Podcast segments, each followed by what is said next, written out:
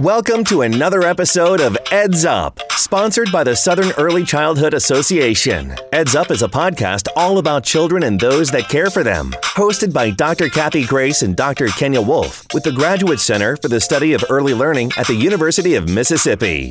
Hello, everybody. This is Kathy Grace along with Kenya Wolf for another broadcast of Eds Up. And we are so pleased today to have a young woman who has a lot to bring to our conversation from a variety of angles. Kristen Balhoff is with us. And uh, Kristen, I'm going to start us off by just asking a couple of questions about you and your family. And if you'll tell us a little bit about your family and how you are really living and supporting and working with your children, some of which are have been diagnosed as somewhere on the autism spectrum. And so could you just talk to us a little about your family? Sure. Uh, my husband and I are high school sweethearts from Louisiana. We now live in North Carolina with our three children. My oldest son is 13 years old and in middle school. And then we have 10 year old boy girl twins in elementary school. So actually, all three of my kids are neurodivergent. And what that means is that their brains process, learn, and experience the world in a different way than the majority of people. Neurodivergent, if you look at the word, it means brain difference. And it includes autism, ADHD, learning differences, and more. My kids are autistic. Some of them have ADHD some experience anxiety, and they are all wonderfully complex and completely fantastic. And if it weren't for my exceptional children, I might not even be on your podcast. Well, I would say that you and your husband are also exceptional parents. I'm sure part of this journey you're taking is a learning experience that unfolds almost every day as your yes. children go up and, and get older. How old are your twins? They're 10. Well, I know that as you're coming through your schooling experience with your children as well as the developmental uh, sequences that you experienced with, with, milestones from when they were, of course, infants all the way up now to teenagers. How would you help our listeners to understand some of the lessons that you've learned throughout the last 13, 14 years from the beginning and the, the birth of your children? So I have learned over and over that the only person I can change is myself. I'm not trying to change my kids. I'm doing a lot of work on myself. I realized pretty quickly that I was not equipped with all of the skills I needed to help my complex children be successful. Traditional parenting advice like timeouts, separation during emotional outbursts, manipulating children through bribes, rewards, and punishments, all of that resulted in my kids feeling less safe with me. It fractured our relationships. We felt less connected. We were all dysregulated and we couldn't possibly solve any problems. So I needed to see what was happening in my house through a new lens. And that's where the brain state model of conscious discipline comes in. So I'm going to jump in quickly and tell you there are three brain states survival, emotional, and executive. Each one represents a network of systems that ask an important question. So the survival state or the brainstem asks, Am I safe? If the answer is no, this is when you go into fight, flight, freeze, surrender. If the answer is yes, yes, my body has a felt sense of safety. Then you move up to the emotional state of the brain. The emotional state or limbic system asks, Am I loved? If the answer is no, and I don't feel connected and I don't feel like I belong, then I might use hurtful words and I'm focused on what I don't want and nothing is going my way. But if the answer is yes, then I can move into the highest brain state. So the highest brain state is the executive state or prefrontal lobes. It asks, what can I learn? It's curious. In this state, we have access to all of our brilliance and we can solve problems. So I made that all sound really easy, but there are a lot of factors that go into staying composed in that executive state. And that's where the seven powers of conscious discipline come in. I'm going to just go into one, give you one example. The power of perception reminds us that no one can make you angry without your permission. It says that conflict is inevitable, so it's best to see it as an opportunity to teach and learn. We can't avoid conflict, so let's learn from it. And that I have a choice to see all behavior as communication. So, using the power of perception in this way helps me maintain my composure because it allows me to think differently, which makes me feel differently, and then I can respond differently to my children. So there's six other powers too, and with the help of all the powers and lots of practice, everything about parenting started to shift for me. Uh, I was building skills and rewiring my brain, and now my job is to keep my kids safe. When I approach my kids, I'm regulated, I'm wishing them well, and my intention my intention is to be helpful. Of course, just like everyone, I do the best I can in the moment, so I don't nail this every time. When I goof, I have an opportunity to apologize and repair our relationship. And in conscious discipline, we say that mistakes are, are an opportunity to learn. This is lifelong work on myself with a focus on safety, connection, and problem solving. And only then can I learn more and more about neurodivergent brains and how to specifically support my children. If you could talk a little bit about your job and how your job has led you into an advocacy role as well as the role that you are in terms of a parent, but also how you have found the information that you have to be so important to people who are involved in education as well as other families. Yes, I am so fortunate to work for Conscious Discipline. Conscious Discipline is created by Dr. Becky Bailey, who has also been a guest on this podcast. So I encourage everyone to go listen to that episode. Uh, Conscious Discipline is an adult first, trauma responsive approach to self regulation, wellness, and classroom management. So it teaches seven powers for conscious adults to respond rather than react to children in more helpful ways. It teaches the brain state model, which explains which skills we have access to at any time, as well as how to gain access to higher skills. And then you can co regulate with your child and upshift their brain too. So, conscious discipline is not specific to teachers, and everything also applies to parenting. I came to conscious discipline years ago as a parent to learn how to support my neurodivergent family. Now I'm a conscious discipline certified instructor. I'm a parent educator. I help parents and teachers learn how to support and include children with differences. And I get to help adults start their journey of becoming their best selves. That's awesome. I know that there are so many parents and educators that have been just extremely fortunate to be touched by your work.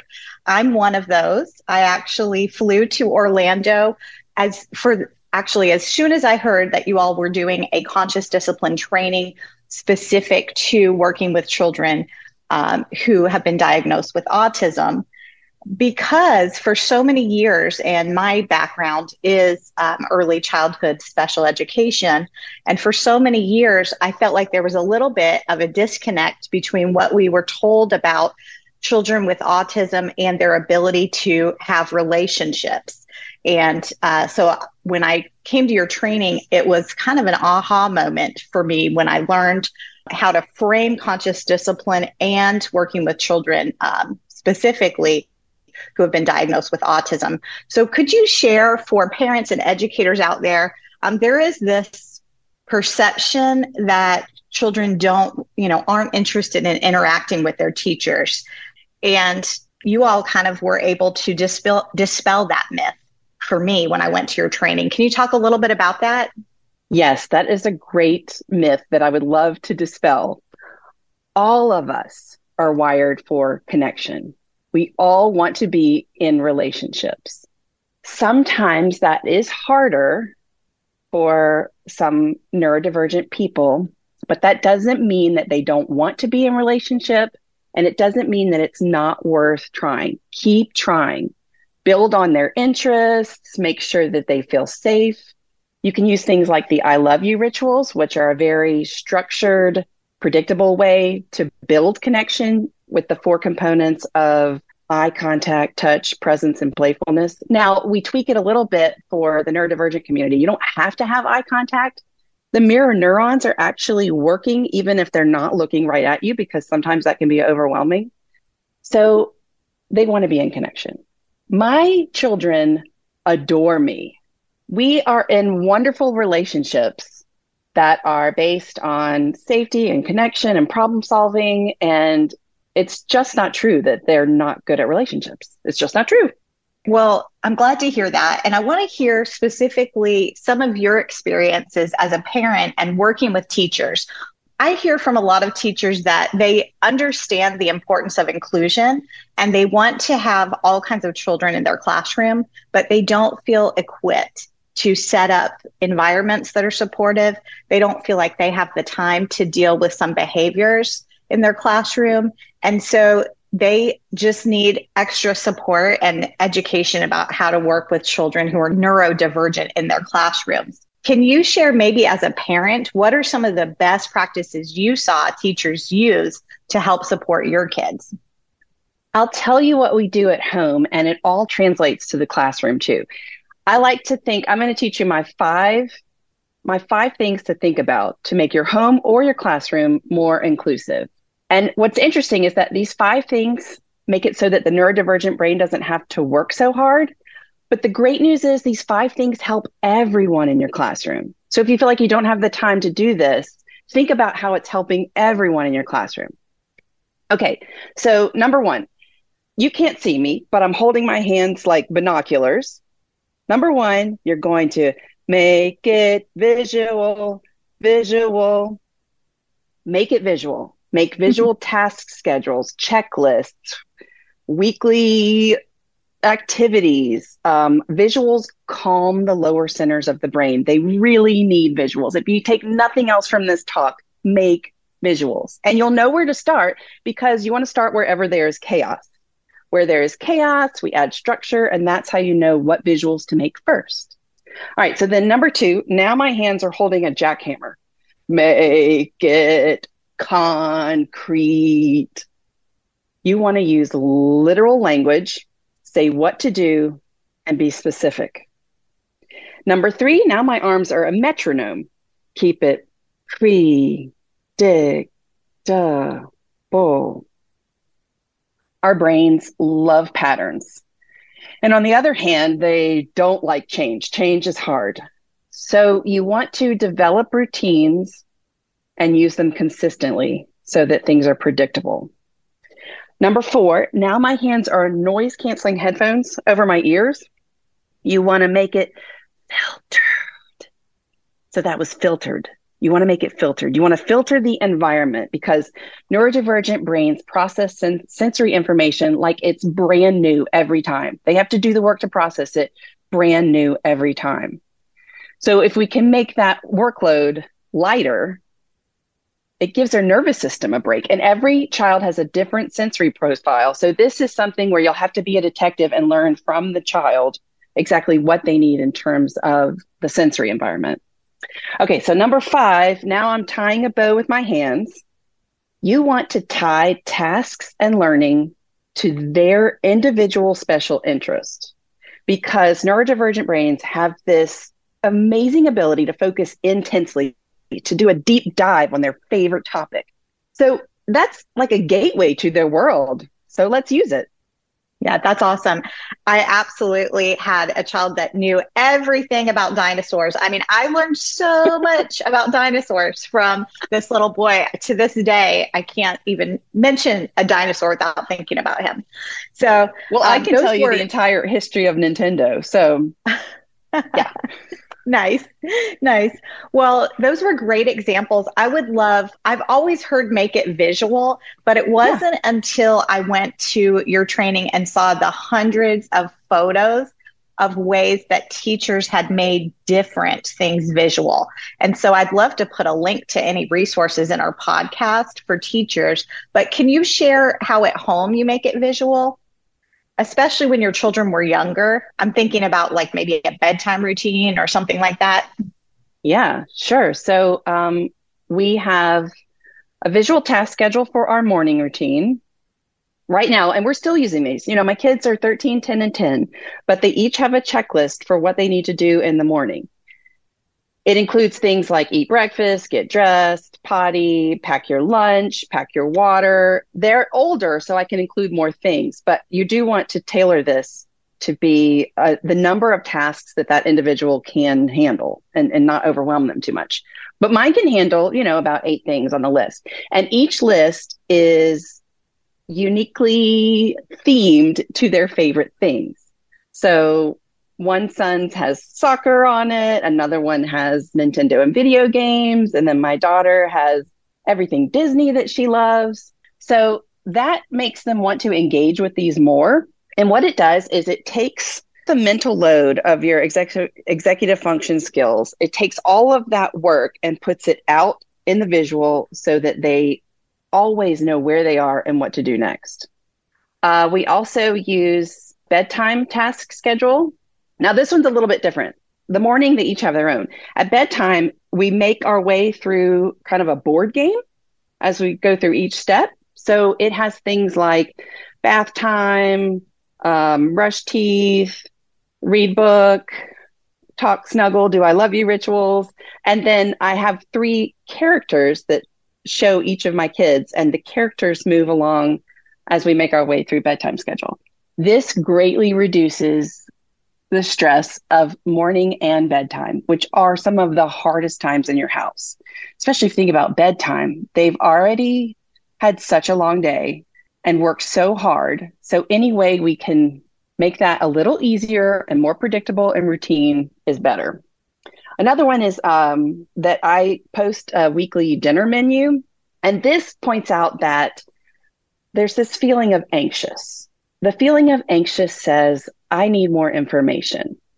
So when one of my children would ask me over and over again the same question, over and over again, because they just were feeling anxious and they need information and they need reassurance that it hasn't changed. I realized when one of my kids would come down to dinner and see what was on the table and they didn't know what to expect, and they came down and even if it was something that they liked, the surprise of seeing what it was made it really hard.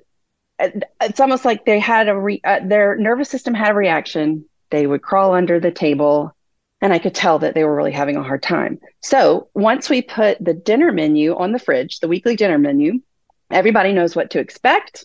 They are not surprised. They come down, we sit down, and we eat dinner. They can look at that schedule as many times as they want to.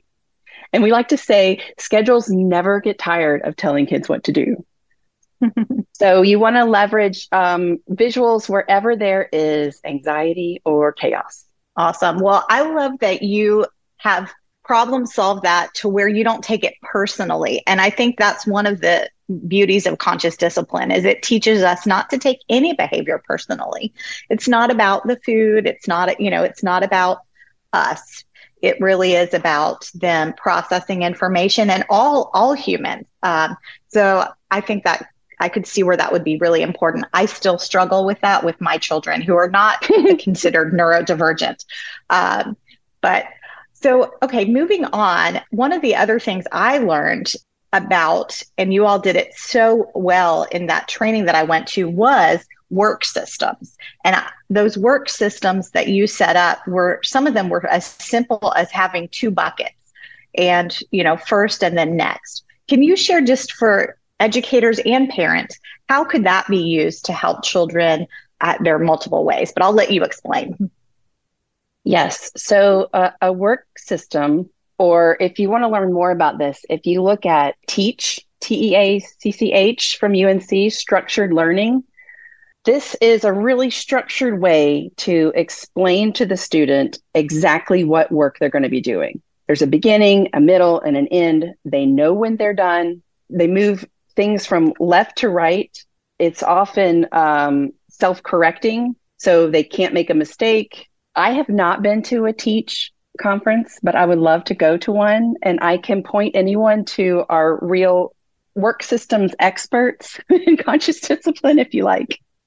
That'd be great. We'd love a link, any resources. Um, I just, I found it fascinating. Even the idea of the, I believe there were, were some screws that had bolts and so taking something as, you know, great for fine motor, but having, you know, a very visual, I think there was a label with a, Velcro so that you could have that satisfaction of like, you know, moving your task from needing to do to being done and then from you know left to right uh, moving the bolt off the the screw and into a different bucket and how that task could occupy you know time especially for teachers who you know oftentimes there are children that need something to do when you're doing a whole group and that can be occupying their time but also they're getting that fine motor skill and they're having that sense of accomplishment.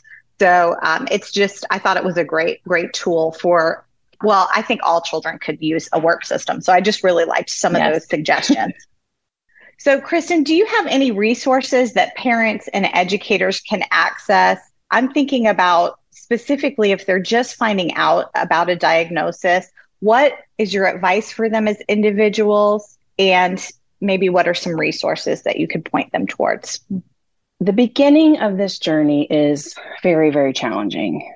It takes a long time to get answers. And in the meantime, things are not going well and you don't have any help. And then, because we have a medical model of treatment in our country, you get a lengthy report of all the ways your child is, quote, broken. Here's what I believe your child is not broken. He or she is exactly the same kiddo that you've been loving on since before this diagnosis. The diagnosis just gives you access to services and some directions for where to learn more and how to support them. It does not change your child or your relationship with them overnight. Well, and I also want to acknowledge this is probably not what you were expecting, and you have probably have a wide range of feelings about it. All of your feelings are valid. Allow those feelings to tell you what's going on. Do the work to identify them and process through them unfortunately, they don't just come once and you're done. These new feelings will continue to surface as you move through your journey. Next, you want to find your community. It it can feel really isolated to be on this journey. So reach out to other parents who can relate to your experience. They can give you support and advice. I also like to listen to the voices of autistic adults. They can help you learn more about how to support your child. Um, they really understand what our children are going through. And I would say have hope in the time that I've been on this journey, I've seen that there is a mindset shift underway. We're learning about neurodiversity, accepting differences, accommodating needs, removing barriers, and empowering every individual. And all of that has me feeling very hopeful for you and for all of our children. And then remember, you are the expert on your child. You can be their best advocate. It is a gift to transform into the parent your child needs you to be. It's amazing. So, as far as specific resources, I am a lifelong learner. I read and listen to books and podcasts, tons of books and podcasts that help me learn more about neurodivergence and how to support them. Um, I would say if you wanted some quick places to start, I love Dr. Emily King. I love Debbie Reber at Tilt Parenting, the Neurodiversity Podcast, Behavior Revolution, Autism from the Inside and How to ADHD. Those are just some resources that I pull from. And then I also love Barry Prizant's um, Uniquely Human. That book's fantastic. Thank you. Wow, that gives us a great place to start. Well, we really have appreciated having you here. You're such an inspiration. I personally have learned so much from you and love your message. We really appreciate your time. And I know that our listeners are going to be clicking on those links and learning more. So we've just really enjoyed having you and your perspective and knowledge here today. Thank you so much. Thank you for having me. I'm glad that we can all change the world to make it better for our kiddos.